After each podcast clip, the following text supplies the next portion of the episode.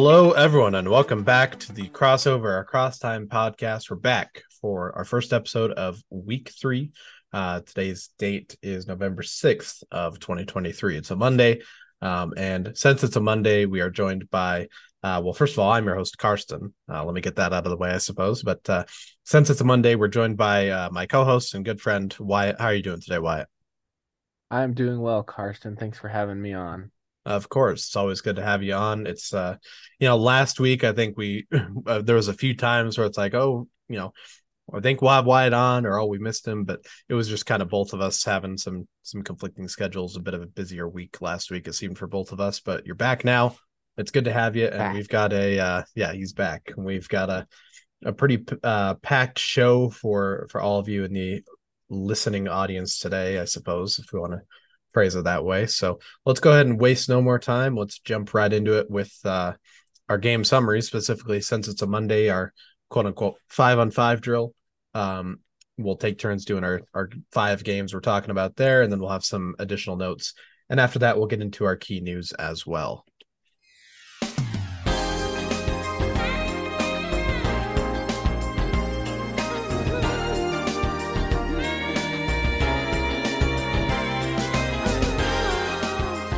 All right, so we're going to start with Friday's action, and we have three games of our five from Friday because, of course, Friday was the inaugural uh, in-season tournament day, the group play days. Um, if you remember, those are going to be every Tuesday and Friday night in the month of November, except for tomorrow. We'll get to that when we get to our weekly forecast. Um, there are no games tomorrow, but uh, on Friday we had a slew of in-season tournament games, excuse me, um, a bunch of teams are either uh, leading their group or are in the bottom of their group simply because they have uh, a win or a loss.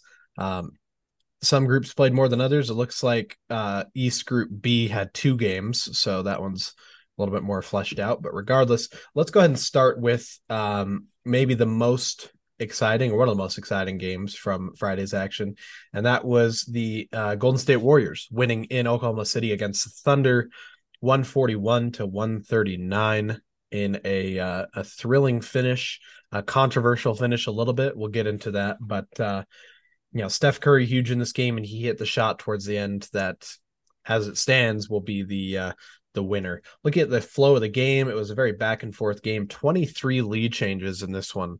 Um, neither team holding a lead bigger than nine points throughout the game. Uh, they were tied 15 different times in this game, and both teams had uh, great play. You know, high scoring uh, production from both teams. Looking at the box scores for the Thunder, they were led actually by Luguentz Dort, you know, you think of a lot of other players offensively for them before you think of of Lu Dort, but he had 29 points and five boards. Uh, he was six of six from three point range, and that's that's an easy way to start racking up points in a hurry. Uh, Chet Holmgren uh, did start at center, even though there was, you know, I think there's maybe some questions about whether he'd start a power forward or center. Uh, 24 points, eight boards, five assists, a steal, and a block.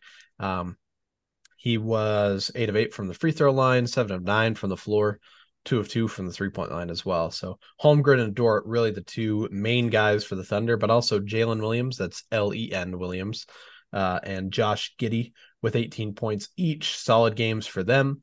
Uh, Cason Wallace uh, starting, the rookie starting in this game, 13 points for him. And then Isaiah Joe with 16 points off the bench as well. Um, a pretty solid game all around for the Thunder, especially those those key guys. But again, for the Warriors, uh, Stephen Curry, 30 points, eight boards, seven assists, two steals, uh, five of 10 from three point range, 60% from the floor. Uh, as we've seen time and time again, just willing the Warriors to victory and still asserting a little bit of uh of some sort of I don't know, dominance might be a strong word, but you know, his ability to play in Oklahoma City, we've seen, you know, there's the iconic game winner from the regular season in 2016. Um, you know, one of the iconic Mike Breen bang calls of all time. But uh, yeah, great, great, uh, great game for him. Excuse me. Uh, Klay Thompson, 18 points, three boards, four of six from three. We had 17 from Andrew Wiggins, 15 from Draymond Green, uh, 20 off the bench for Dario Saric. This is a second very good game off the bench in uh, in just as many games, I think, you know, and so I think that's a great sign for the Warriors to get that production. Kind of seeing the Dario Saric we saw maybe a few years back with Phoenix when he was a, a, key part of that bench. And then 19 points for Jonathan Kuminga, not to mention 13 assists off the bench for Chris Paul, who also scored one point. So great job, Chris Paul. Um, wow. it's it's just interesting. Obviously, he's now for the first time really in his career ever since college uh, he's this is the first time he's been coming off the bench, and he can if he can just lead the second unit, that's probably not the worst thing in the world. Bringing that veteran presence to a group that's mostly younger guys. I mean, a little older this year with Saric and and Cory Joseph on there as well, but uh, yeah, great win for them. Uh, of course, the controversy that was alluded to um, on the Curry layup inside or the the the shot inside to to get the win. Um, there was talk of a an offensive goaltend by Draymond Green, um, hand up near the rim. The call was made in the moment, and then after the fact, after review, it was reversed so that the basket did count. Some people may be saying, um, both Thunder fans and not um, people saying maybe it, it shouldn't have counted with with that call, but uh, regardless, it counted. The Warriors able to come up with a win in that one, and uh, they are one and zero oh to start their their uh, West Group C run here in the uh, group play stage of the in season tournament. So that's our first game. I'll go ahead and send it over to Wyatt for our second game, uh, Portland and Memphis. Thanks, Karston. So yeah, Portland and Memphis had a, a you know a very close game. They're two very like evenly matched teams.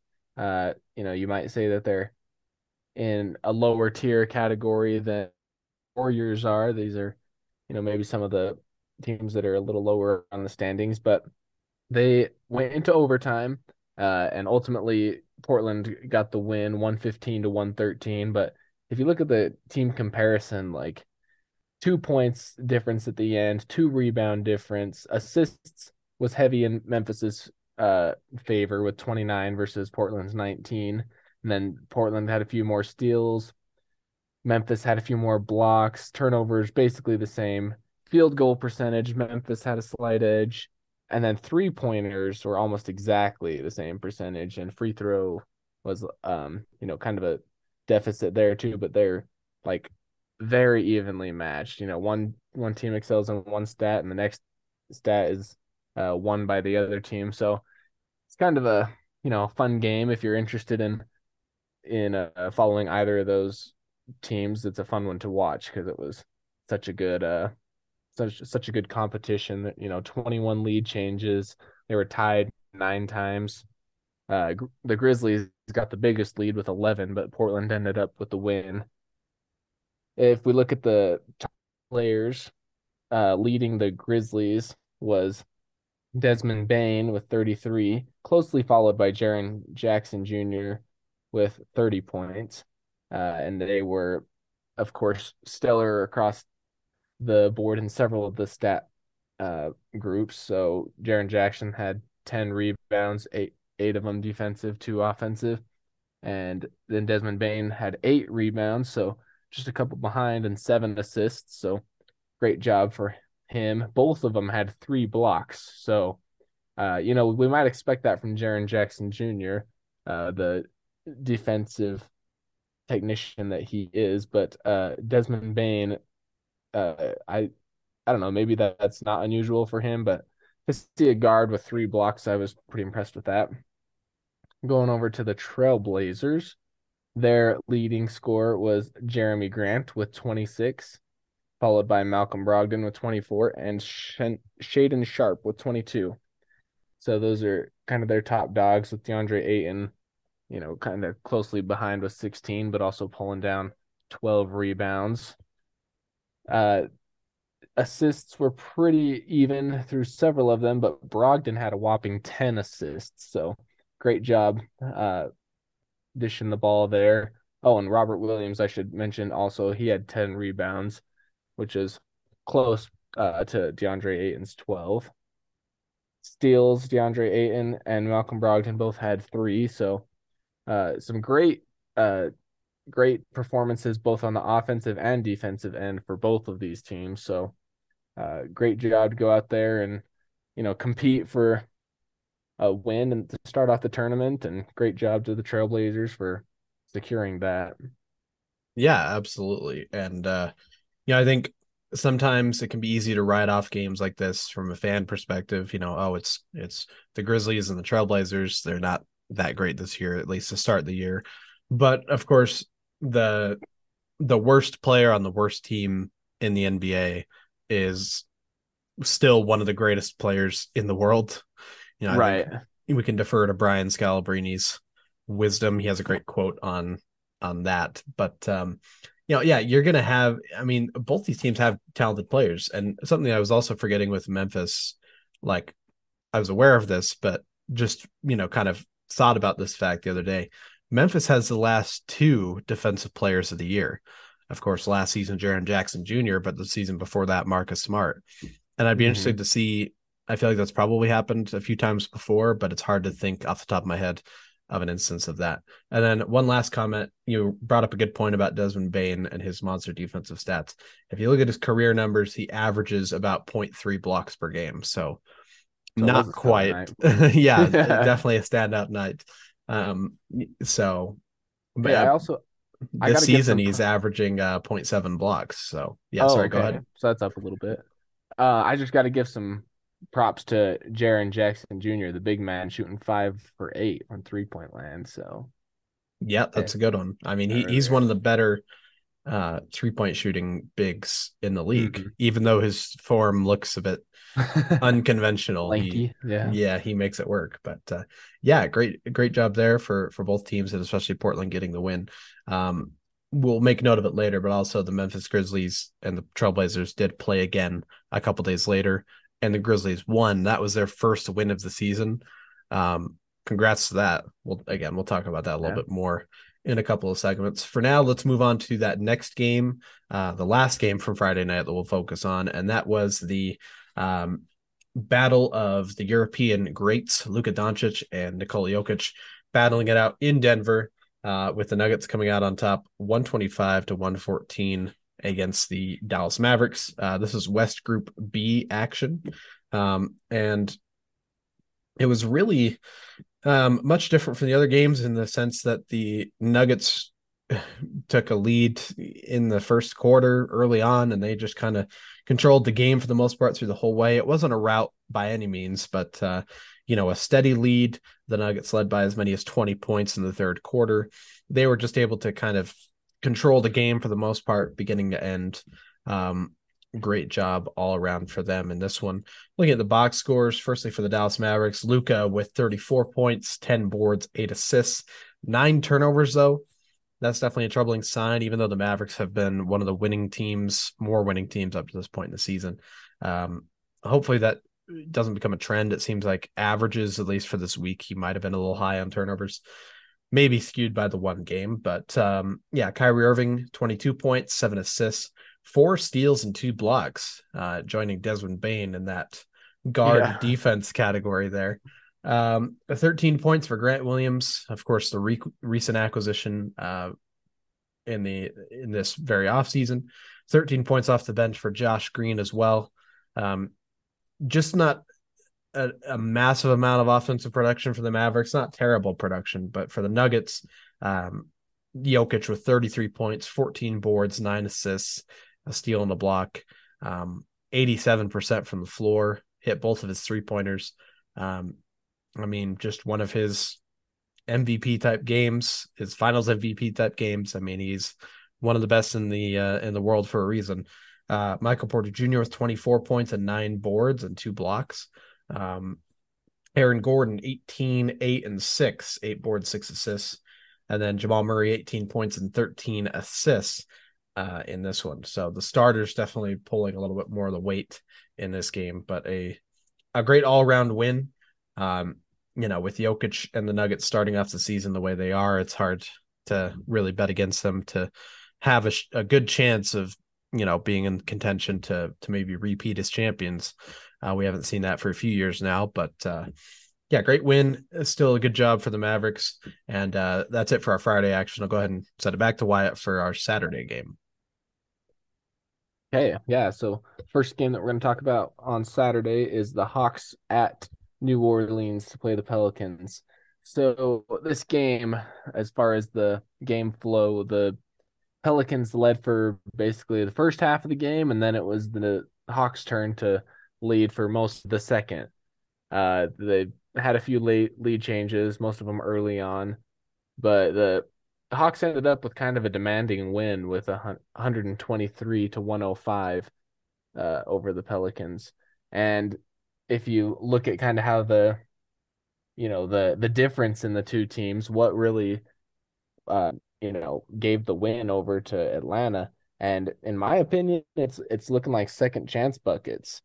The Atlanta Hawks had 52 rebounds compared to New Orleans uh 35 and second chance buckets Atlanta had 24 versus uh, New Orleans 14 so or second chance points not not uh buckets.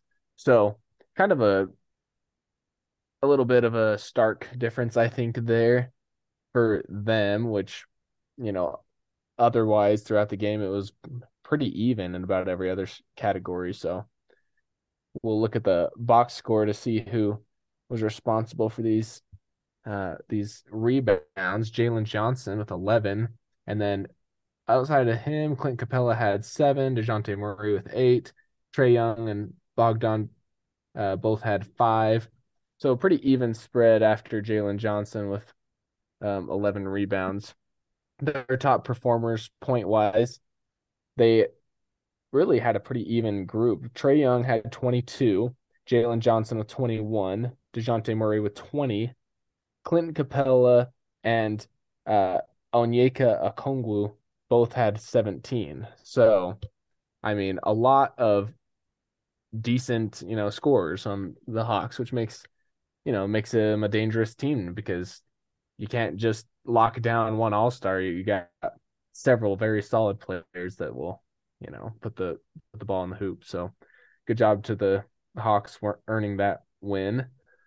Uh, the Pelicans, if we look at them, they had Zion with 25, and then kind of a a little bit steeper drop off to his other group of helpers. Uh, Brandon Ingram was 16, Jordan Hawkins with 15, and then Herbert Jones and CJ McCollum with 13. So both of both of these teams have, you know, a a decent group, you know, four or five guys that can all score the ball. But unfortunately for the Pelicans, you know, Zion is kind of ahead of the rest of the group, and they're a little, the bulk of the group is behind where the Hawks are operating right now in this game. So, you know, they'll get there, maybe. Uh, and then Jonas Valanciunas, he had seven boards along with Ingram with seven boards. So great job there. Is uh, let's see.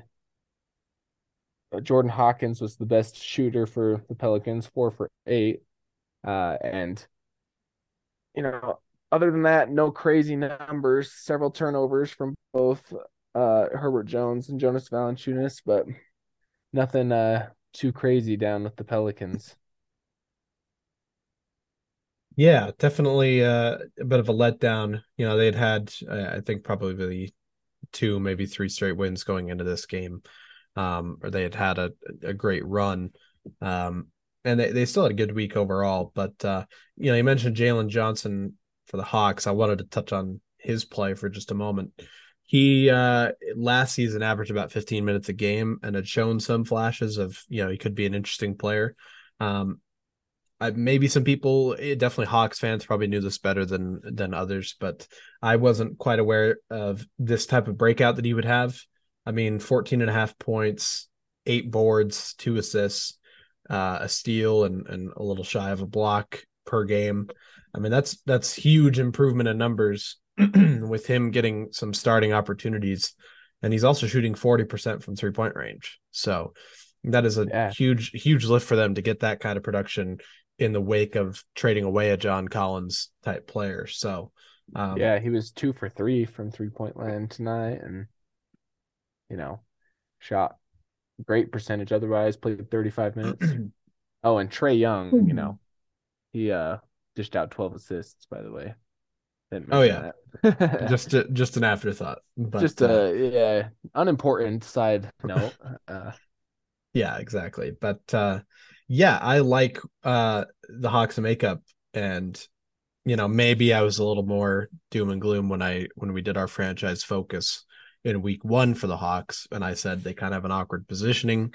Um, and that was maybe just a little more the last couple of seasons after, you know, in 2021, they made that surprise conference finals run.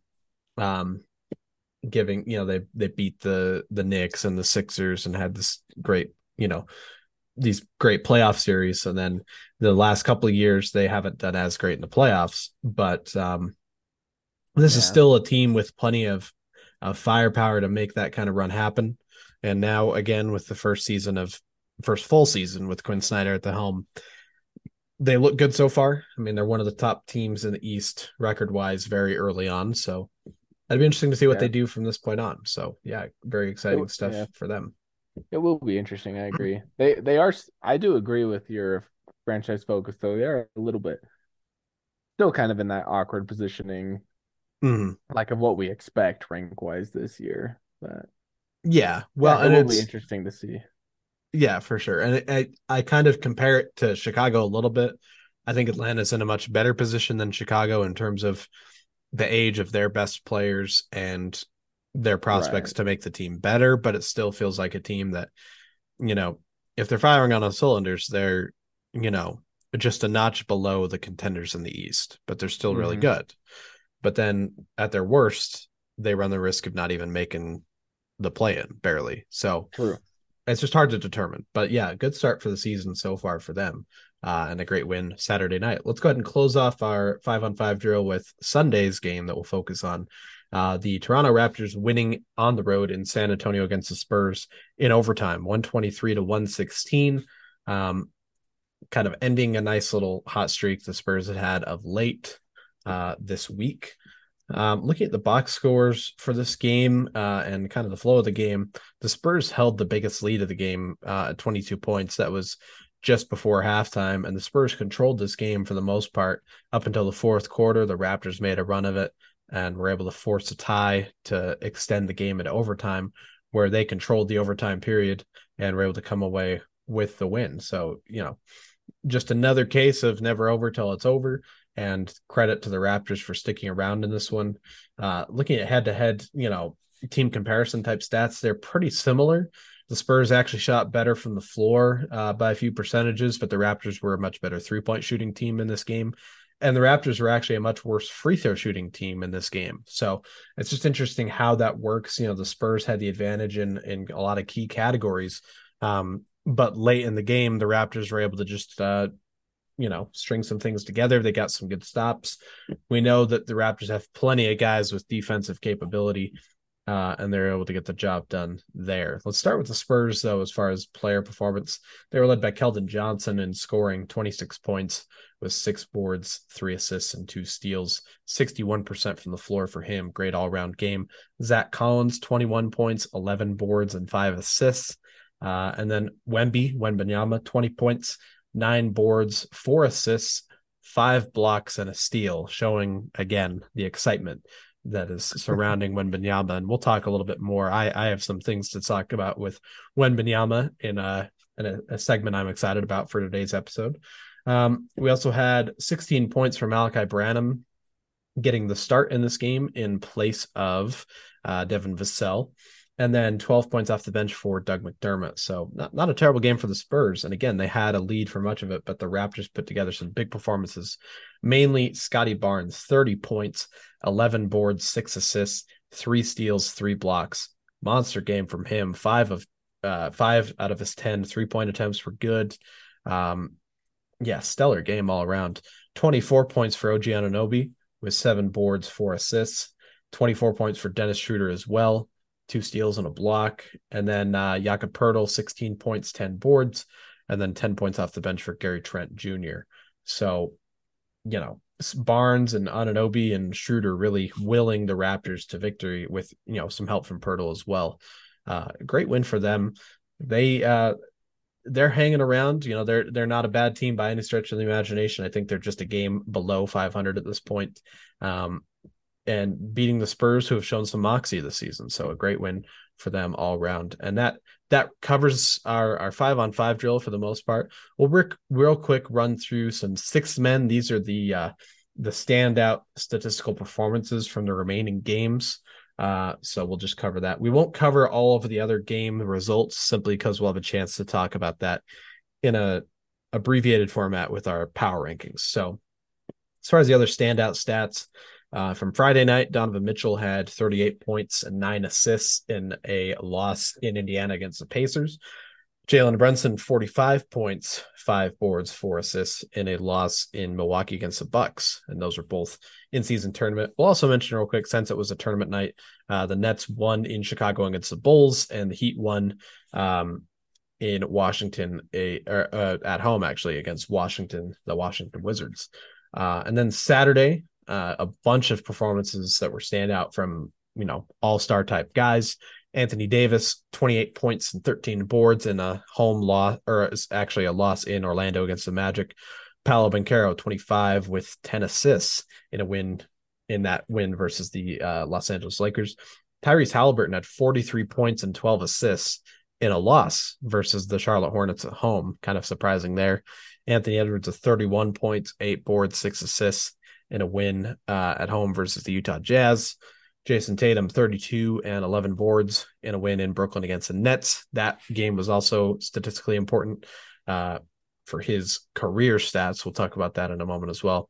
Uh, Nikola Jokic, 28 points, 16 boards, nine assists in a win uh, versus the Chicago, Chicago Bulls at home.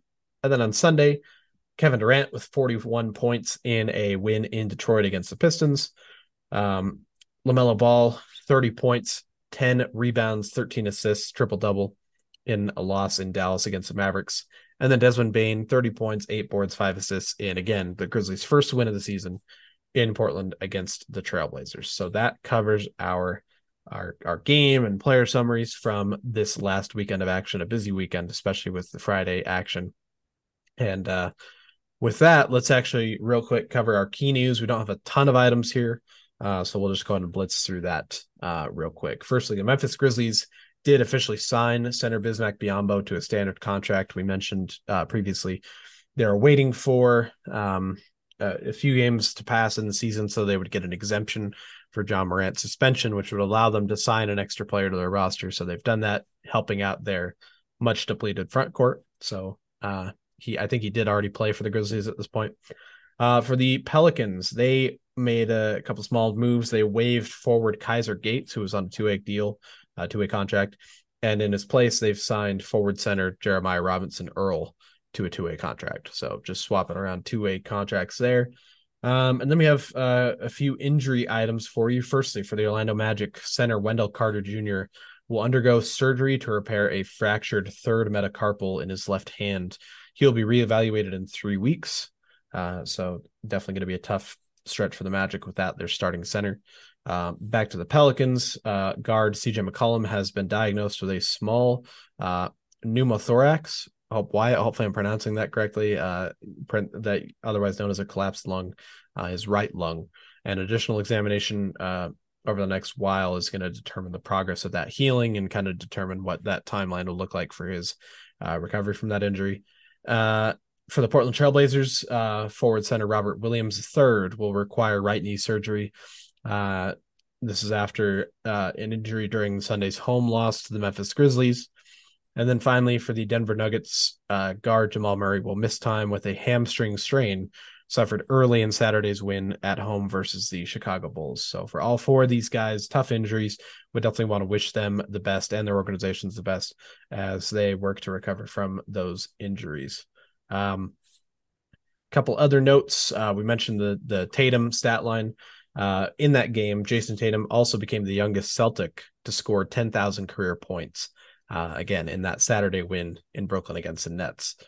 Pretty remarkable. You think about the storied history of the Boston Celtics, and they've had some of the game's great players.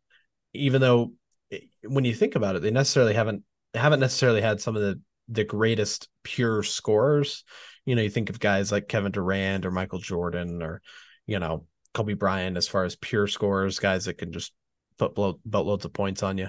Um, and the Celtics haven't had a ton of that. I mean, their career scoring leader is John Havlicek, who put up some great point totals in in numerous seasons. But um, yeah, definitely a, a, huge accolade for a career that's off to a fantastic start. And uh, kudos to Jayson Tatum for that. Um, for the Clippers, James Harden uh, will make or has made his debut at this point uh, of the night, uh, debuting for the Clippers tonight in New York against the Knicks, Madison Square Garden. Pretty auspicious place to start your tenure with a franchise. and then a couple of notes for uh, NBA specific items. Firstly, it's confirmed that the San Francisco Bay Area uh, the Golden State Warriors, uh, along with that, they will host the NBA All Star Weekend in 2025. So uh, next season's All Star Weekend, and then um, the NBA Players of the Week. Uh, Jayson Tatum and Stephen Curry named the Players of the Week in the Eastern Conference and Western Conference, respectively. We'll have a chance to highlight them with our weekly MVP a little bit later on as well. But uh, I believe that is it for our key news. Why? Any comments on anything? Uh, of course, as our resident medical expert. Um, any comments on any of those those injuries or anything like that? Were you impressed by my ability to pronounce pneumothorax? Yeah, it's actually pneumothorax. Oh yeah, no, no, I was impressed. Uh, I was just trying to figure out what uh surgery um Robert Williams is getting, but it sounds like those details haven't been released yet. So, oh, gotcha. Yeah, I think it was just maybe today or yesterday that that was even announced. So yeah, I would guess meniscus based on his history, but uh, right. Yeah, no, it's a it's a bummer. I hope you know of all these guys. of course, you want, of course, you want the good teams to be healthy, right? So the competition is uh fair and you know competitive, so that the competition's right. competitive. Uh, uh, and so you know, I hope Jamal Murray gets back quick with that hamstring strain. Hopefully mm-hmm. it's minor one. So yeah. Right. Absolutely. Yeah. Again, all those guys were wishing them the best as they work to recover from those injuries. And uh otherwise that takes care of our key news for uh this past weekend. So with that, let's go ahead and uh segue into our power rankings, which this time we will remember the drop for. Uh here it is for you.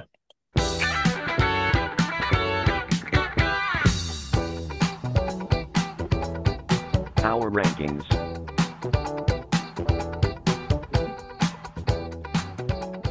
Okay, here we go. And I was saying this to Wyatt actually before we hopped on. I think that um it's kind of a you know, not a caveat, but something to keep in mind with our power rankings for this week and maybe the next couple of weeks. With us with the teams not having played that many games at this point, you know, you have a team that goes undefeated in a week and suddenly they vault up the standings 11 spots or, or nine spots or whatever it is, it can be hard to kind of really differentiate the teams, you know, a four and three team that had a, a recent four game winning streak versus a three and four team that lost their last three, you know, who's the who's the better team? I, it's I don't know. I mean, I guess that one's a little more cut and dry. But anyways, yeah. um, it's that with that in mind, we have a lot of movement. I think both of us had a ton of teams move, and we had a lot of teams that were, excuse me, that were big movers, either up or down. Um, why I think I'm actually going to let you start because I'm seeing, um, a team that I had drop as well, but yours they dropped a little bit further on your rankings than in mine. But uh, let's go ahead and hear your your thoughts, your power rankings first, if that's okay. Okay. Yeah, I'm also gonna I'm also gonna throw in some thoughts here on the tournament, the in-season tournament, mm-hmm. because like, you know, I I am trying to decide if it makes this power ranking especially difficult or mm. uh, you know easier this year because now it's like okay now you know the teams are trying a little harder i guess for lack of better way to put it mm. so is it giving us a more accurate look at what you know it's going to look like later on than the playoffs and stuff are we seeing like okay here's our our real competitors or is it just like does it totally not contribute to what we're going to see and playoff wise or like after the tournament, you know, like maybe mm-hmm. some of these teams really want to succeed in the tournament, so they start doing well, and then just you know the rest of the season they kind of tank and are trash. So I, I think it's just an I don't know if you know I don't know exactly how it's going to end up adding to power rankings. I just think it's it might be an interesting factor in mm-hmm. uh you know both how teams compete and how we rank people. right. Yeah. Absolutely. Yeah. So as far as my big movers, uh, I'm guessing Grizzlies are who you were referring to. Uh, yeah. my they dropped 13 spots for me, uh, which, sorry, um, I don't know. I mean, I like Jaren Jackson Jr. and he's on my fantasy team. Uh, but yeah, the Grizzlies are kind of having a rocky start here this mm-hmm. season, especially with you know, they're not having Ja Morant yet, and who knows how that's going to change their dynamics back. Uh, so we'll see there. Uh, other other big movers: the Bulls dropped seven, the Jazz dropped six, um, and th- those are all in my bottom, uh, you know, six teams in the league. The Knicks actually dropped significantly, nine spots, uh, for the Knicks, who really didn't have that bad of a week. I mean, one and two, but I don't know that I kind of had high hopes for them going into the season. I was kind of optimistic by how they would do. And I just feel like I'm getting disappointed. And I'm probably biased because uh, Julius Randle's on my fantasy team. And he's just really been disappointing. like every four or five games, he'll have a bigger night. Mm-hmm. But then like like he'll have like four games in a row scoring less than 10 fantasy points, which if you are not you know, if you if you don't have experience with fantasy leagues, that's terrible. Like, you know, less than 10 points is just awful. Uh yep. anyway, let's look at the positives here. The Magic jumped up 7 spots, which uh, I was watching an interview with uh let's see, I think I watched I watched LeBron and Wemby in tournament picks, you know, where they pick a winner from each group and then they get to choose a wild card from the east and a wild card from the west mm-hmm. that they think is going to do much better than uh I guess everyone expects. And Wemby picked the uh Magic and you know, I I guess I kind of agree with him or got to give him some credit because my power rankings are reflecting their uh, recent jump of seven spots. Hmm. Uh, other big jumps are Ma- the Mavericks. They have moved up seven spots. And this one might be a little bit, you know, just hopeful optimism because I want the Ma- Mavericks to do good because I feel like Luka is, you know, like always playing out of his mind, trying to you know, find some success, and, you know, make a deep playoff run or uh, even better, a, a, conference, you know, or finals run. Mm-hmm. But the poor guy can't get that.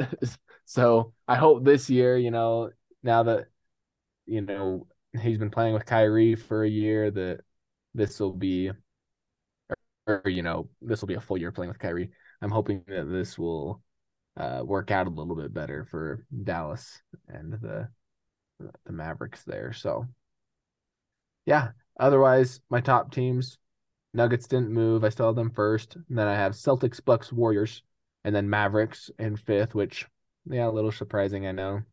And then hmm. Lakers, Sixers, Suns, who have been a little bit disappointing, and then Cavaliers and the Timberwolves round out my top ten.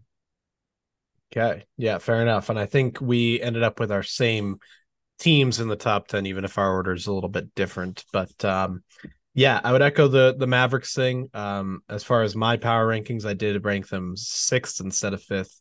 Um, just kind of what you talked about. It felt a little bit weird um, putting them quite that high, but uh, they, they've still been impressive. I mean, they've been, I want to say, the second best record in the West behind the Nuggets, or at least the top three or four record in the West um, a great start for them. So um, it's hard to not rate rate them highly, especially this early in the season. But um, looking at things for me, um, the Grizzlies fell nine spots. They fell to actually the same spot as you. I guess I just had them a little bit lower in last week's rankings. Um, Bulls, Jazz, yeah, they both kind of fell down for me as well. Pretty similar for that uh, for that part, but um, yeah, I want to touch on the Jazz just because, of course, we as uh, Utah residents were fans of the Jazz, and um, I, I, I don't know about you. Why I've had a chance to watch a couple of the games. I watched their win against the Clippers. That was a fun one. But otherwise, when I've watched them, they the offense just looks kind of I don't know uninspired. I mean, yeah, there's it's yeah ugly. It doesn't look good. Um, Lauri still looks very good. Um, you know, I think I don't think he's really dropped in play um, in any sense, but um, going back to fantasy, I saw today Wyatt dropped Walker Kessler from his fantasy team, and he sent yeah. out a he sent out a message actually, hey, looking for a decent center. He's not impressed.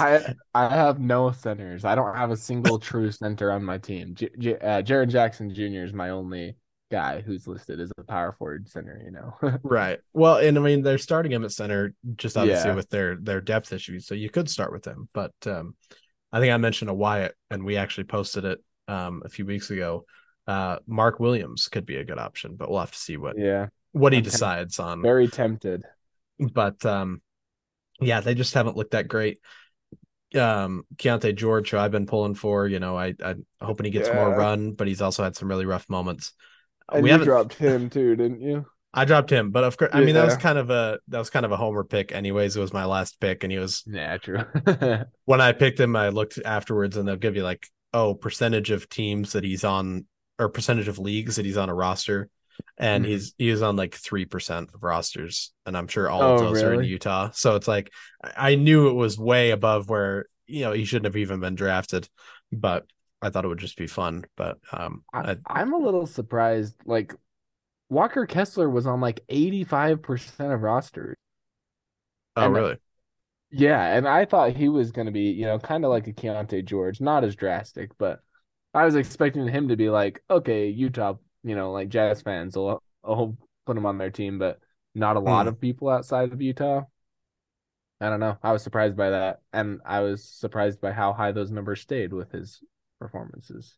Right. Well, I mean, he was. I mean, he was all rookie first team last year, so yeah, it's not it's not too surprising. But uh, he struggled a little more this season. But uh, regardless, we'll we'll save the fantasy talk a little bit for for Friday. For Friday. But, yeah. um, yeah. Uh, for me, I had the Trailblazers and Rockets and Spurs and Raptors. They all moved up in a big chunk. Um, the Trailblazers, especially, they moved up six. The Rockets five. Uh, Spurs and Raptors four and three. Uh, Spurs, especially two big wins over the Phoenix Suns, even if the Suns have been struggling. You know, the way they won those games and when Wembanyama's performances specifically, I thought were were fantastic. Portland three and one. I love they've been kind of outperforming the expectation in this early point of the season. Um, otherwise, yeah, Magic, Nets both moved up big for me. The Nets won a key a, key in season tournament game, so that's uh, even more valuable as far as their three and one record. The Hawks we had the Hawks in a similar spot. Wyatt had them at 15. I had them at 14. Apparently, the NBA's power rankings has them fifth overall. I mean, maybe you can argue top 10. Five seems a little high, but anyways, high, yeah, yeah, 10, 10, 10 might even seem high, even though we, like we said, the Hawks have potential, but it it's still a little bit early. But um, as far as yeah, top 10, yeah, Suns and Kings fell. Uh, Kings went 0 and 2 last week. Definitely sad to see that. Um, so they fall out of my top 10. Uh, as far as my top 10, I have Celtics usurping the Nuggets for the time being, just because to start the season, they've just been a little more impressive as far as all around team play. They're undefeated uh, to start the season. So they're one, Nuggets are two. I keep the Bucks at three. Then the Warriors, Sixers, and Mavericks, four, five, and six. They all move up in a big chunk. Warriors have been great. Uh, Sixers been good, and again, the Mavericks surprisingly good. Then I have Lakers, Timberwolves, Suns, and Cavaliers rounding out my top ten. Timberwolves moving up to the top ten for the first time for me uh, this season. So, yeah, a lot of movement, and as I said, I think we'll see a good amount of movement for the next couple of weeks.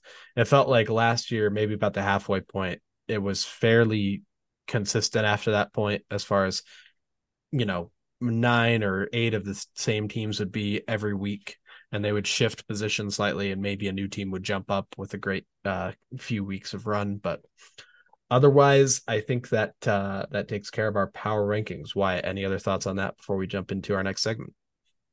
Nope. Okay perfect. Let's go ahead and jump into this and this is the the long anticipated debut of this segment i'm excited about it and we're calling this segment DEF CON Levels. Let's go ahead and get started. We are at DEF CON 1. DEF CON 1. DEF CON Levels. Thank you, of course, to well, firstly Masayoshi Takanaka, of course, who does who did a lot of the music we have. Um, also Microsoft Mike and the uh the clip from War Games. I when I thought about it today, I wanted to say John Goodman, but it's not John Goodman that's in that movie. It's an actor that for some reason reminds me of John Goodman. But I digress. Let's go ahead and uh, explain how this segment is going to work. So basically, we've each picked uh, a few topics, and it's kind of generally either a player or a team, and we're going to present them to each other and we're going to each respond with a, a DEF CON level and in response to a question that we'll also give kind of with the player team. So, as an example, let's say at some point during the season, I were to give Wyatt this example. Well, Jokic has had a great stretch of games. You know, what is the DEF CON level for his MVP chances? And then Wyatt, in response, could go, if you're not familiar with how DEF CON works, a DEF CON level of five is like everything's good, no worries. And then four, three, two, one, it starts to increase and if you get to DEF CON 1, then it's like red alert. Uh, everyone should be uh, aware and of the situation, kind of a thing. So um, if Wyatt were to say, oh, DEF CON 5, you know, he's had some nice games, but um, maybe an overreaction. We don't need to worry at this point. I think there's some other candidates, whatever the situation is. Or he could go, you know, increasing levels. If you were to go to DEF CON 1, he'd say, absolutely, he's the front runner or he's one of the top guys. He's had you know, you can't dispute his games. DEF CON 1, people should be on red alert for him winning MVP. So that's a really basic example to help kind of get you introduced to what the segment will look like. Uh, I've picked three um, players to talk about, Wyatt's gone with two different teams to talk about. And we'll go back and forth with this. Uh, shouldn't take too long, but Wyatt, I'm going to go ahead and start. And I'm going to start with the talking point of the NBA season. Um, I'm sure we'll get it'll be ad nauseum at some point in the season. But Victor Wembanyama, I'm going to start with him. Um, what is your thoughts, DEF CON level, for his chances to to break the drought of rookies not being able to make the All Star game? What do you think about Wembanyama breaking the streak Ooh. and making the All Star game? That's actually a great one. Mine are kind of boring now that I hear that. well, um, we'll see. Jeez, I like it. I like it. Um, I'm gonna go two. I'm gonna go DEF CON two. I close. think that I think that he is, you know, just his physical attributes. You know, the uh, the height, the quickness, the shooting, the uh, lerpiness that you know contributes to his five blocks and, and stuff. His his length, I guess, would be a better way of putting that. He is just fun to watch because it's almost like a circus, you know. It's like people want to go to the circus because they just can't believe what they're seeing a little bit. It's a little bit of a shocker. And I think he's kind of like that. Like he he's kind of goofy. Like he's he, he moves just a little bit different because of how tall and long he is, but he's like so talented, you know. He he finishes these crazy oops that you know easily because he can you know he he just can reach it from the other side of the court. And it's just i don't know. I, I think that that alone is intriguing enough to make him a part of the conversation. Like you said he's he's already been constantly a part of the conversation and everything. You can't you can't like go anywhere NBA and not see something about Wemby. So, you know, I think I think of any recent, you know, rookie that I can think of, he definitely has the best chance. Uh, I mean, and that, and that's coming from a Jazz fan who we had, uh, you know, Lauri who last year made the All Star team and as like a sophomore or whatever. Well, I mean, he was in like his fifth year. Did you Lauri know that? Markkanen? yeah. It's I did I, not know that it- actually. it- he was part of the uh I don't think it was a draft day trade, but it was around the draft when this was back when Zach LaVine was traded from the Timberwolves to the Bulls. And he was technically, I think, a, a draft choice of the Timberwolves, but then was sent to the Bulls along with the I, I want to say it was a Zach LaVine deal. Or maybe no, it was the it was the other way around, I want to say. No, no, no. Because he never played for the Timberwolves. But he was with the Bulls for the first three or four years. And then he was with Cleveland the year before last season. So, but it, it- I don't blame you be because honest, I thought he was. I thought this was his second year, genuinely, or No, this was his third. Last year was his second. You know, Yeah, but I mean, in some ways, it makes sense because you know he had been kind of an underachiever in Chicago for a few years, and then when he went to Cleveland, he was just not a fit for what they were trying to do. He was an afterthought in a sense, and so it felt like kind of a a new player almost when he got to Utah and just broke out the way he did. So I don't blame you honestly, but um, yeah, I was gonna just kind of give people some context for Wemby's stats this season. Uh, so far in six games, he's averaging 20 and a half points, eight rebounds, two assists, nearly three blocks, and one and nearly one and a half steals uh, at that power forward spot for them. Zach Collins playing the center. And, you know, I think he made a perfect comparison, the whole circus idea in the most positive sense, of course, you know, but he's a spectacle, right? He's, he's so unique. He's so uniquely gifted. And even for the players, you know, there's, there's already a couple of clips of him. I want to say they're from the preseason, but he, you know, he dunks from outside the restricted area, just stands and, and reaches over and dunks it.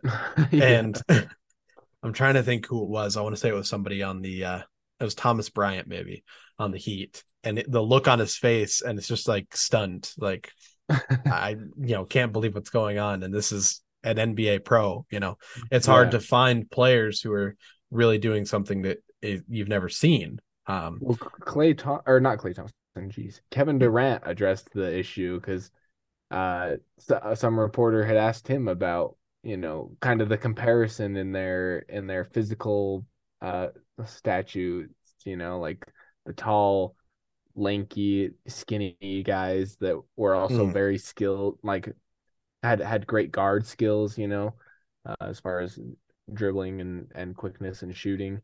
And Mhm. he was even like like this you know there might be some similarities and like whatever he's talked about like they'd asked him about how he grew up watching him and you know shaping his game around Kevin Durant and Kevin Durant's like like I know a lot of young guys who watched me growing up and I you know sure we're both tall skinny dudes but like he is very much his own man. Like he's doing things that no one's seen before. He like is really kind of a trailblazer in a lot of things besides of his, uh team affiliation. He's not but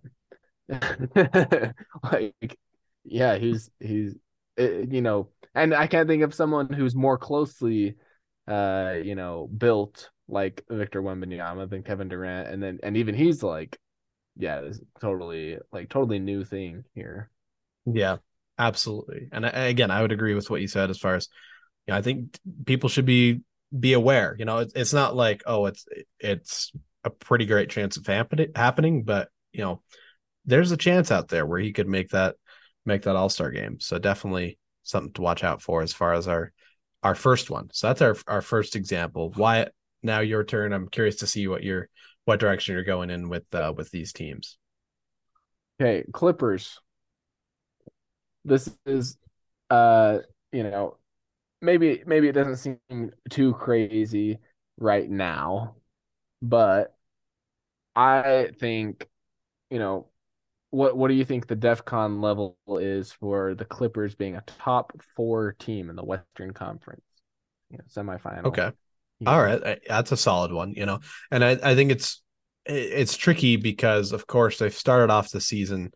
Um, I want to say in the first half, well, not first half, but the first few games, you know, the first couple of weeks, they were like five and two or six and one. They were some somewhere in that range. They were, uh, you know, a top four or five team in the West record wise. Um, Paul George and Kawhi Leonard both back on the floor. They had moved Right. up for me because I I wasn't aware that Kawhi would be back in quite this capacity. Um, and so they started off very well. Westbrook was playing pretty well. The team was gelling. And then of course they make the trade just this last week for James Harden, which shakes up the roster a bit. Um, Mhm. We know, of course, what Harden is capable as a multiple time All Star. Um, you know, the an MVP in a in a previous life. He's he's one of the the greats of our generation, if we're gonna be honest with ourselves. And you look at the roster, their starting lineup looks fantastic. Westbrook, Harden, Paul George, Kawhi Leonard, and then Ivica Zubac's an underrated center as well. So it's a killer lineup. On paper, it looks amazing, right? Um, Mhm. One concern is the depth. You know, to get Harden, they gave up four different forwards who now, you know, suddenly your team looks kind of thin in the in the the bench category. Um, their backup lineup, as I kind of have it, would be Bones Hyland, Terance Mann, Norman Powell, PJ Tucker, and Mason Plumlee. And that's not bad at all. But there's not a lot of guys after that. I mean, like Amir Coffey, Brandon Boston Jr., Kobe Brown, the rookie. So it's like it's not a terrible bench. It's not very deep. Um, Norman Powell's great as a sixth man. PJ Tucker's getting older. I like Mason Plumlee. So it it can work, you know, and I think that kind of as I had maybe said before, the you know, honeymoon phase of James Harden, if you will, where he's he's happy to be in a new situation. His play, you know, all the all four of those guys are going to be maybe re- slightly reduced roles because they have to play off each other, but um they've they've looked good to start the season. They add Harden, so then the question is, you know, will they be able to maintain that versus the other teams? And I kind of default to my feelings about them going into the season. You know, the West just feels so stacked with Denver, Golden State, the Lakers and Suns haven't really gotten started. Neither of the Kings yet. Um, and then of course you have kind of risers early in the season, the Mavericks, the Pelicans, Timberwolves, and Thunder have looked good as well. I don't know. It's tricky. I'm gonna have to say long answer to the question. Uh, I mean, you started off pretty early with your your answer. I'm gonna say I don't know. I and maybe I'm a pessimist here. I'm gonna go DEFCON four just because I think there's a lot of big questions before that can really become a thing. And and it's early. Actually, looking at the the records right now, not sure if this includes any of tonight's games, but they're three and three.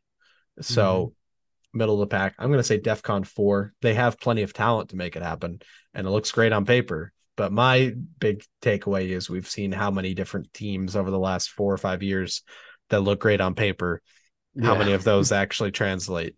So, I That's what I'll say. Right now.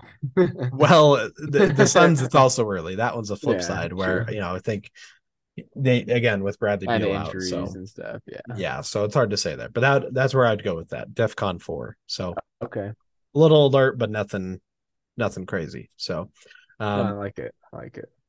Okay. All right. Let me go ahead and give you my next uh, player to talk about. I'm going to go with, let's go with Cam Thomas, of course, Brooklyn Nets. He's averaging about 26 points a game right now uh, across six or seven games. His, the DEFCON level on his chances for the most improved player. Uh, you know, I feel like I feel like this one's kind of easy for me, Hmm. and it's it's no uh, you know, credit or discredit to Cam Thomas.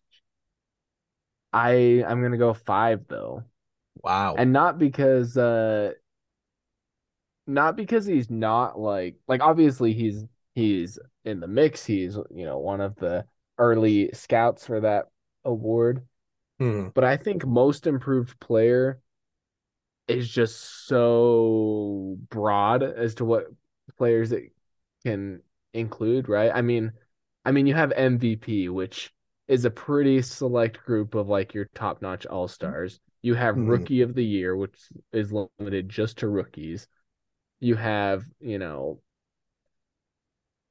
I mean, I guess some of the other ones like defensive player of the year or whatever, like you you have some that like can cover a pretty decent umbrella of of players, but I think the most improved is like, you know, just there's so many players that are in that qu- category and that end up being in the conversation.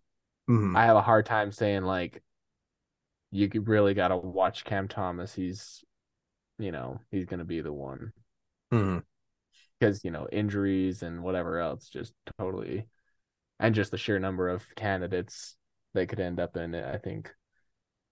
I don't know. Maybe that's maybe that's too uh, high of a number, but that's that's kind of what I'm feeling. you know, honestly, the, you make a great point as far as most improved because a lot of the other awards, like you said, you know, have a certain range of players that are going to be candidates. You know, even the sixth man of the year, it's not any of the starters, but most improved, Right. you'll have guys. I mean, I remember in the Curry MVP years, some people would go on, you know, the the talking head shows and be like, well, he should be a candidate for most improved player too, because this this, you know, the 2016 MVP year was so much better than 2015. Um, Mhm. you'll get it from obviously, you know, first time all stars. I feel like that's a, a pretty common area for the most improved conversation. And then you'll get it from from bench guys, from from second year guys. You know, it's a wide it's a wide net. So that's fair.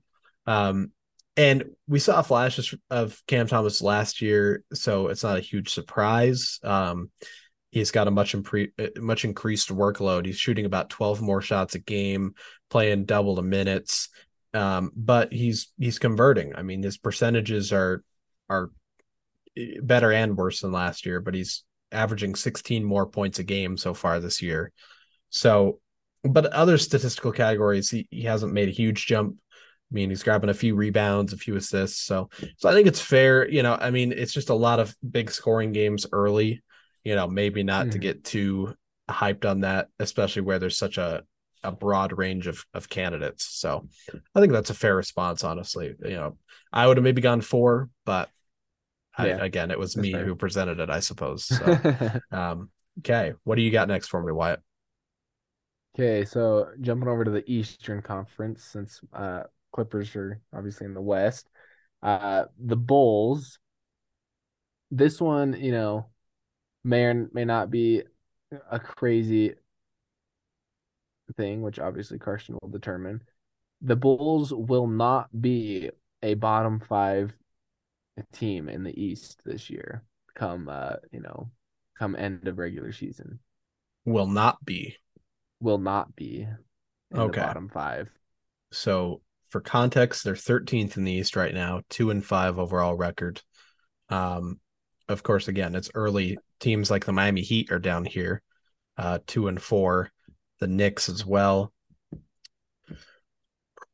I'm gonna I'm gonna actually say I'm gonna say DEFCON five on this one, just because I mean we don't think of the East as stacked in the same way as the West, but there's a lot of good teams in the East too you know, obviously your top tier teams, your Celtics, Bucks, um, maybe Sixers, but that top group is pretty easily carved out.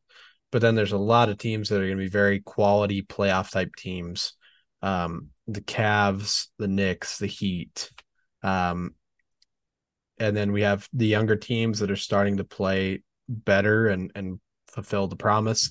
The Pacers, the Magic, you know, the Hawks, as we've talked about. Um, the Nets have been decent, the Raptors as well. I don't know. It's just there's a lot of good teams, and it's not a, a hate thing against Chicago because I I I really like those three stars. You know, LaVine, DeRozan, and and Vucevic. They that's a great combo. Their depth weirds me out, and of course, I'm the um, resident old timer of the podcast. You know, where's the the low post centers who can and where's the sky hook? But anyways, um looking at their lineup, of course, Vucevic and Drummond, uh, Drummond off the bench, I like as their backup center, but otherwise, their depth, they just have so many guards. And I get that it's a guard driven league and it's important to have those guys and their production. You have Caruso coming off the bench, who always is an impact player, regardless of having a big stat line or not. They have Jevon Carter, Dosunmu, um, Coby White starting in place of uh, you know, Lonzo Ball, of course, he's missing the whole season. Ball was such a big factor for them being a great team to start the year a couple seasons ago. Torrey Craig getting big minutes, he can be a nice rotation piece, but maybe more minutes than you'd want to have to give a guy like Torrey Craig. I don't know. I I'm just not really sold on the Bulls, even if they're not they have the talent to to be competitive. Um I just it just feels like a weird roster to me. That's really the only thing. It's just my my preconception of how basketball should work. Um along with the you know questions about the the the point guard spot. Coby White I like as a player. Him starting feels a bit of a, a bit like a stretch as well. So I'm just gonna go ahead and leave it that go ahead and leave it at that. I'll leave it at DEFCON five. No disrespect like to the Bulls, but it just feels like a, a, a, tough mix there in the East. Um, all right, we'll go ahead and wrap things up here. Our last scenario I'll give to Wyatt or player to talk about Stephen Curry, um, of course, a two time MVP. What is your DEFCON level on his chances for a third MVP the way he started this season? Ooh,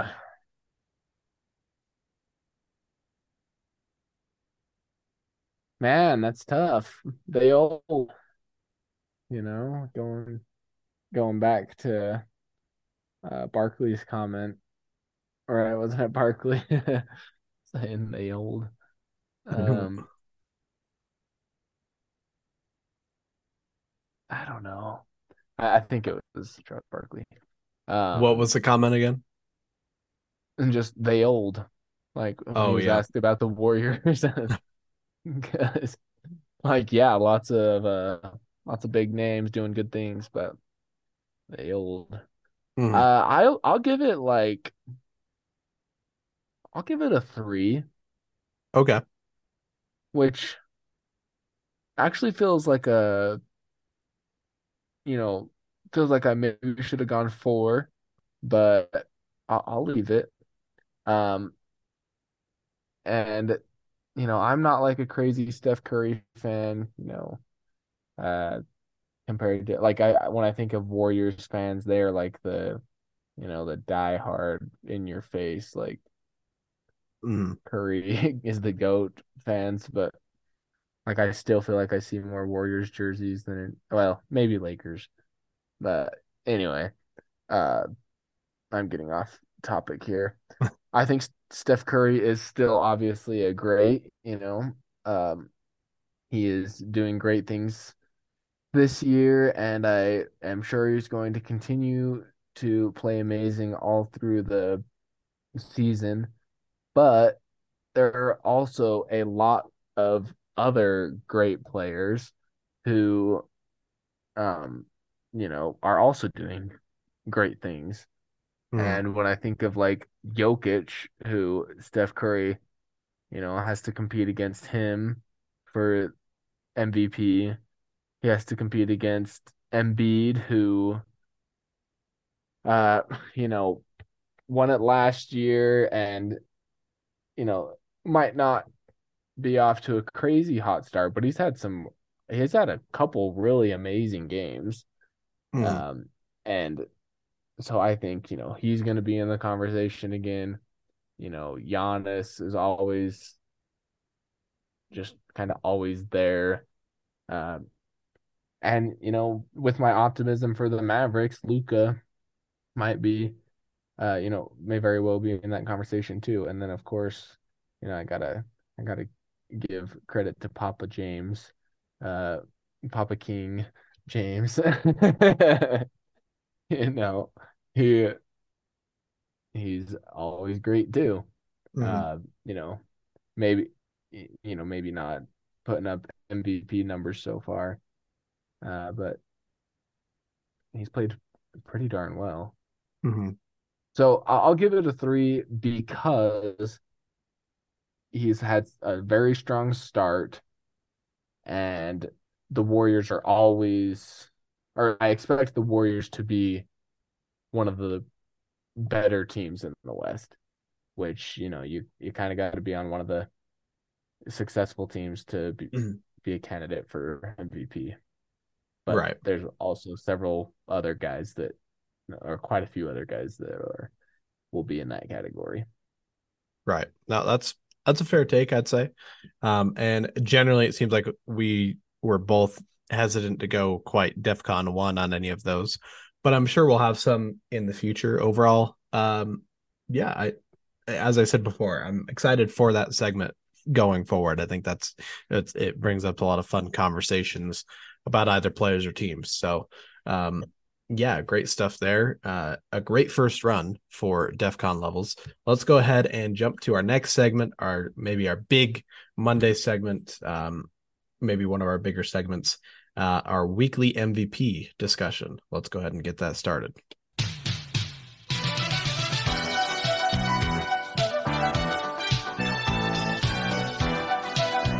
Weekly MVP.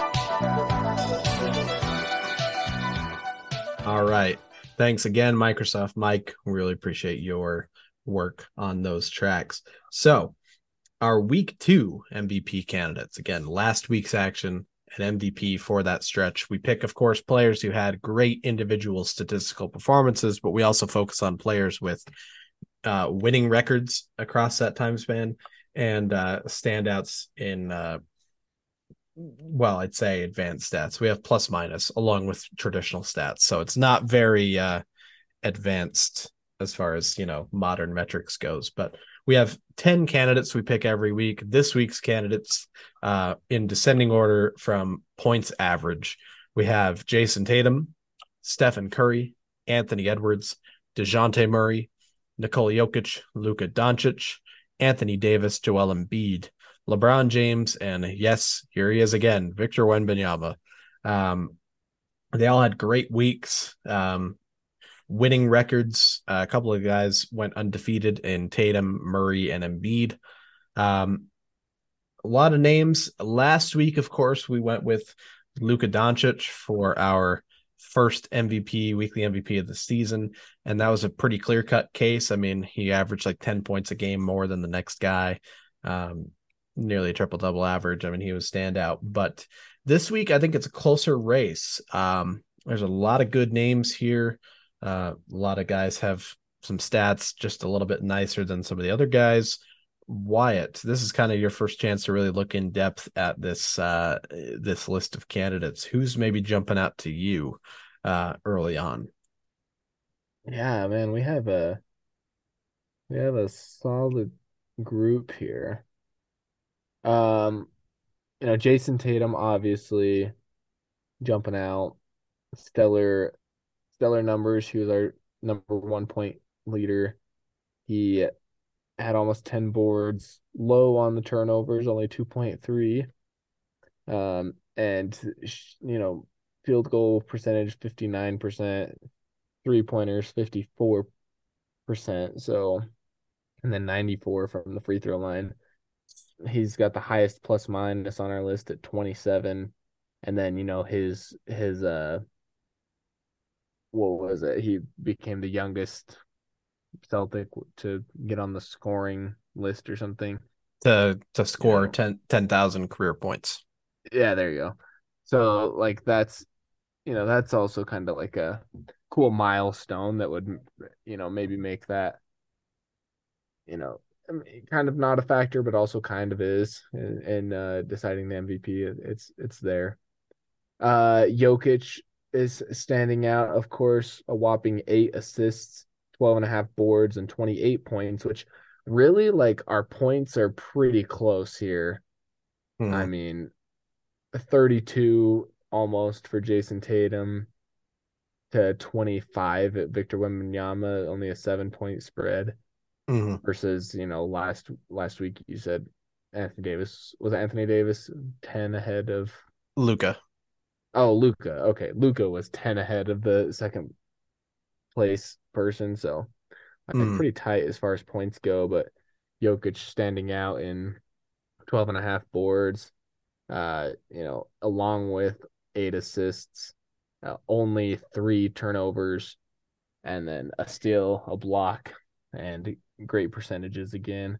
How about I mean- Anthony Davis? Four point seven blocks per game across yeah, and I mean Anthony Davis is obviously like, and only 1.7 turnovers, which you know, see, and Luka was impressive too, but he has six turnovers, and Steph with five turnovers, and I'm like, how how do I, you know, that's kind of a lot of turnovers, especially for guys who handle the ball so much. Like, Hmm. you know, I guess you you expect a guy that handles the ball a lot to have more turnovers just because of the percentage that the ball is in their hand, but Mhm. also like they got to be able to take care of the rock if they're handling the ball. So, yeah. uh, yeah, Anthony Davis, you know, great numbers from him too. I five blocks a game, 14 boards, 27 points, again right there uh in in everything and Mhm. I don't know, man. It's a it's a tight race this week here. Should I uh should I give you who I'm leaning towards and maybe try and pitch you on that player? Yeah, pitch me because I'm I'm torn. I I'm looking at uh the Joker. Uh, no, I'm just kidding. Go ahead. not very much of a pitch there, but uh yeah, Jokic was was three and one on the week, one of the better records. Of course, they're all winning records, but three and one. I mean, seventy five percent, uh, or you know, seven hundred fifty winning percentage there. Twenty eight points a game, twelve boards, eight assists, so nearly that triple double kind of average we expect. He had the best assist to turnover ratio of anyone on this board, and like you said, you talk about point guards or you know lead guards, guys who are running your offense, and Curry and and Doncic, you expect to have better assist to turnover ratios. Curry was one to one. Um, Doncic was a little better. Even LeBron, you know, his ability to run the offense, he was uh, just a little bit above one on that ratio. Uh, Jokic looks like he was about two, two and a half uh, assists to, to one turnover. So much better there. The defensive numbers are all right ish, you know, about a steal a game, nearly a block a game. Definitely not comparable to you know AD or LeBron or or Wemby as far as what they did defensively, but still one of the you know I mean Tatum was was zeros in both steals and blocks, so I think you know Jokic is doing all right there. Uh, middle of the pack as far as personal fouls, the percentages were very solid. Uh, about 65% from the floor, 35 from three. Uh, not amazing on the free throw line, 76%, but he was plus 11 um, average in his games, um, playing about 33 minutes a game. It just seems like the the most quality, well-rounded stat line of all these guys. You look at a lot of the other guys, and there's uh, something that's going to kind of jump out and be a bit of a weakness. You know, if I had to pick a second guy, I'd maybe actually go Dejounte Murray. I mean, he had a pretty solid stat line as well, but um, I don't know. Jokic feels like the uh, the the best all round pick this week. But let's hear your thoughts on that. Yeah, I mean, I, I could definitely get behind that. I'm looking, uh, yeah, I mean, you may have unintentionally sold me on AD a little bit. Okay. Um, also, just because he also is kind of in that group of like super, uh, you know, super stellar numbers across the board. I mean, three percentage, obviously, you know, either he didn't shoot any or he missed the few that he did shoot because he was zero percent from the three point line. Hmm. Um, which you know, I don't know how many threes he shot, so I guess that could be pretty bad. Anthony Uh, Davis. Correct. Yeah, and he was negative five on plus minus, which sometimes I take those scores with a grain of salt. Um, Hmm. but otherwise, like he seemed pretty stellar across the board. And also Joel and and you know, AD also, you know, basically a two to one ratio for uh assist to turnover, which not as good as Jokic, but not Hmm. bad, especially for someone who, you know, is not necessarily known for their amazing passing ability like Jokic is. Hmm. Then Embiid also pretty stellar numbers across the board, kind of high on turnovers though. So yeah, he's got you know, he's got something that's there. That's Yeah. kind of negative. Should I aid you on from- your sorry, should I aid you on your Anthony Davis thing, Uh-huh. the three point question? He only attempted one three all week. Oh, okay. Yeah. See, so like that's not even a bad. Like I don't even give that stat any credit, except for that we'd you know it would be obviously better if he was knocking some down from downtown. Mm-hmm. How many did Embiid shoot? Because he was sixty percent from the three point line, but I don't know if that was like did he shoot? Did he shoot five and was he three for five? Because that's pretty impressive. Yeah, let me see if I can find that. Um, I want to say that Anthony Davis as well for the season is averaging close to like 40% from three. So he's been hitting him this year. He just didn't really take him this past week. Uh-huh. Um, Embiid, he was, let's see, three of five, but that's across okay. two games. True. Yeah. I guess that that definitely factors in. He only played two versus, you know, three or four that these other conversation guys played. Hmm. Uh man, I don't know. I I could be sold on Jokic, but also I want to push AD a little bit. hmm Uh, you know, he he he got a rebound and a half more than uh which sorry, I'm I'm Mhm. more talking myself here than anything. And a lot of blocks, four basically four more blocks than Jokic. Yeah. Uh, The- um, field goal percentage, Jokic had the edge. Go ahead. I, I think you maybe already said this. The assist to turnover ratio was still solid. Um, Yeah. the, the defensive numbers, as you said, more fouls, but that's you know not always a, a bad thing in a sense.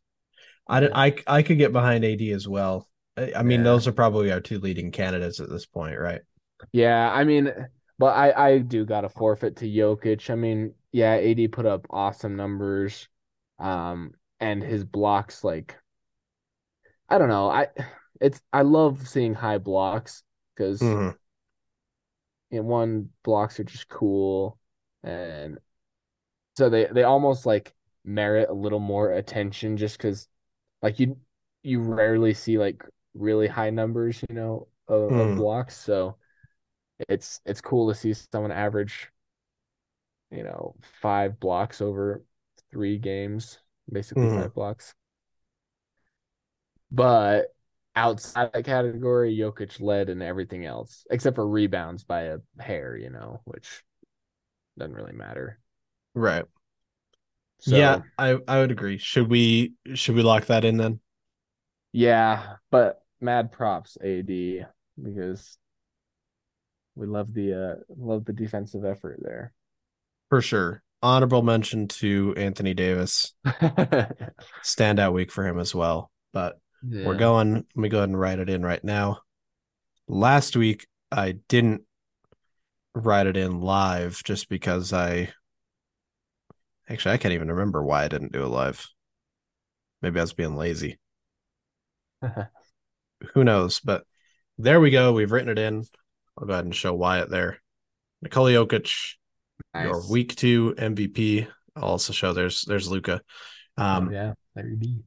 early I was early on I was thinking I need to really plan out the space to write these names, but two names in, it looks like we're gonna have plenty of room to work with, especially compared to last year where we were having to Yeah. write it on kind of a tricky situation. I actually have last year's trophy hanging out as well. But um Nice. but yeah, congrats to the Joker, Nikola Jokic. Um, another MVP to add to the the case, along with the regular season MVPs, the finals MVPs. Uh, well deserved. You're not too far away, Nikola. If you want to make a quick trip trip over to Utah Valley, um, we'd love to have you stop by and uh, accept your award. So, uh, with that, we'll go ahead and reset our candidates, and we'll pick that back up next Monday for our week three MVP at the end of this week of basketball. Um, but before that, though, we of course have to get to this week of basketball, and that takes us to our weekly forecast. So this is Tuesday through Friday, the action that's going to be happening, uh, the games to look out for, a little bit of a preview for you. Firstly, tomorrow there are no games. It's election day. Um, So uh, on Wednesday's show, we'll just be covering Monday's action. Um, but on Wednesday, we're back with a 14 game slate. All but two teams are playing, and we have an ESPN doubleheader for your national broadcasts. Firstly, at 7:30, the San Antonio Spurs and Wembanyama travel to New York and uh, to face off against the New York Knicks. Wemby's first game in Madison Square Garden. Uh, hopefully, he puts on. Excuse me. Hopefully, he puts on a show. That should be exciting to watch. And then at 10 o'clock, the uh, Denver Nuggets host the Golden State Warriors, a battle of two of the top teams in the Western Conference at this point in the season. Uh, you have 12 remaining games after that. All these are going to be on pretty much League Pass. Uh, seven o'clock, the Sixers hosting the Celtics in a classic rivalry. Seven o'clock as well, the Pacers host the Utah Jazz, and also the Hornets host the Washington Wizards. At seven thirty, the uh, Brooklyn Nets host the Los Angeles Clippers. At eight o'clock, uh, five six straight games at eight o'clock. Firstly, the Cavs travel to Oklahoma City to face off against the Thunder.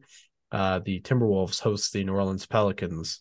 Uh, division matchup, the Central Division matchup, uh, the Milwaukee Bucks hosting the Detroit Pistons. Uh, the Memphis Grizzlies hosting the Miami Heat. Uh, the LA Lakers in Houston against the Rockets. Also a little bit of a rivalry history there. Uh, and then finally, your last eight o'clock game, the Chicago Bulls host the Phoenix Suns.